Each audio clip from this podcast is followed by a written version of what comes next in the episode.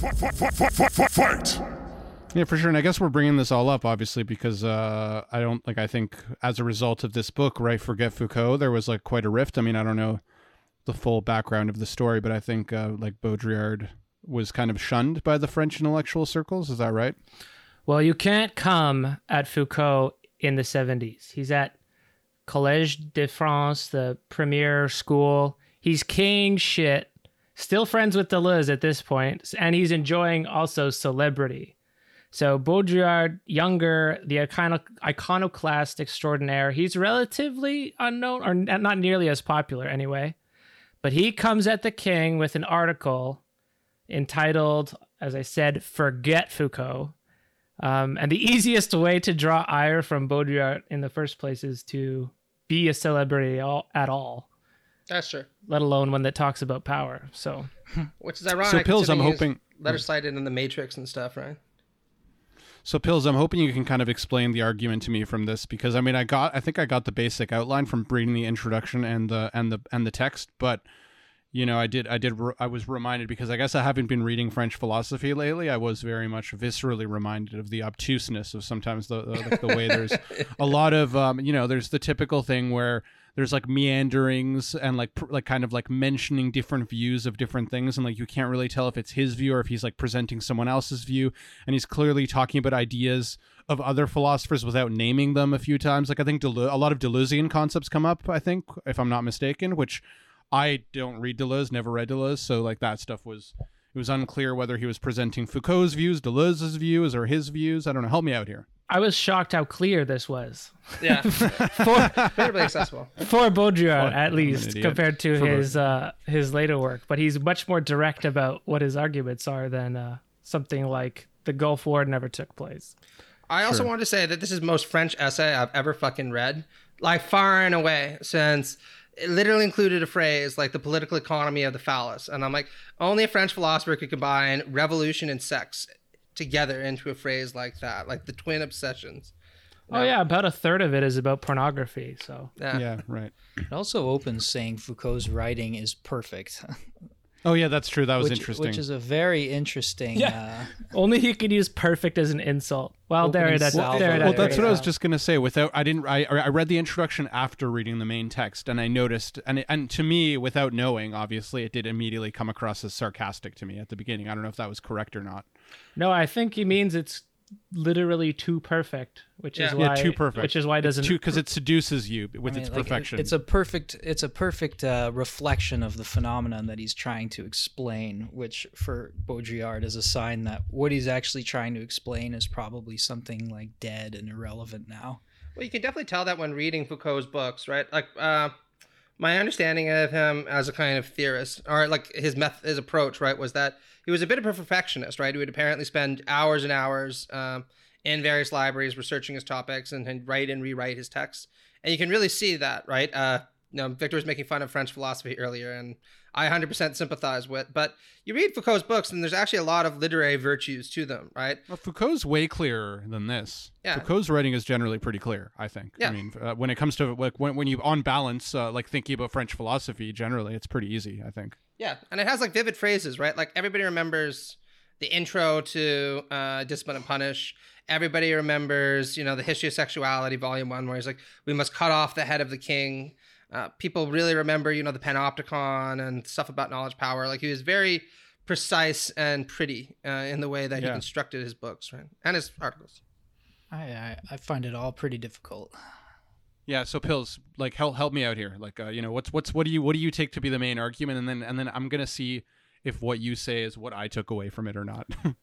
Well, I thought I we haven't really talked on this podcast about May 68 yet. So I was seeing Okay. this in the context of May 68. So should I just explain the thesis or talk about May 68 first? I think that's a good uh, idea. whatever, whatever. Yeah, maybe whatever you think makes the most sense. Okay, so after May 68, there was a big general strike in mainly Paris, and it was looking like there could be a communist overthrow of the de Gaulle government. Um, and it was crucial for the French left because all the guys that we talk about, they were young, a lot younger than we know them from the heights of their careers, but they're all in like various communist parties. Some were Maoist, some were Marxist Leninist, and there was a, a quite powerful French Communist Party. It wasn't winning elections, but it was like it was relevant.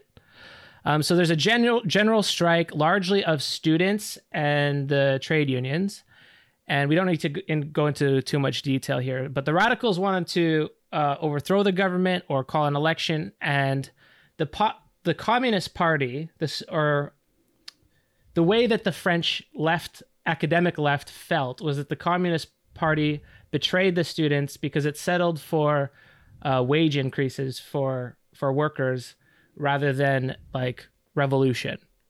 So they, the radicals felt betrayed because they had all this energy. People were in the streets, barricading buildings and all that.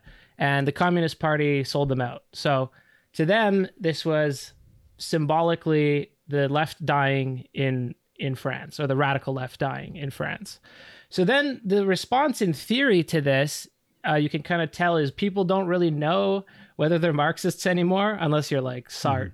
But everyone else is trying to figure out, okay, what do we do to be Marxists now that the Marxist Party in France is a, a lib party, basically. um, and obviously, Foucault has one sort of answer to that. Deleuze and Guattari and Anti-Oedipus have one sort of answer to that. Uh, Baudrillard attacks both of them. So this is against both Deleuze and Guattari and Foucault, mainly Foucault, because his previous book was more against Deleuze and Guattari. But you have to read this entire paper through desire. What is desire? Yeah. Is it the is it the psychoanal- psychoanalysis desire of lack, or is it the Deleuze desire of production? And this is what his main criticism of Foucault is here is Foucault doesn't have any desire. He has no location for desire in the subject because all there is is power. And this is why he, he criticizes this text for being too, or it's basically uh, Foucault's history of sexuality is the main reference.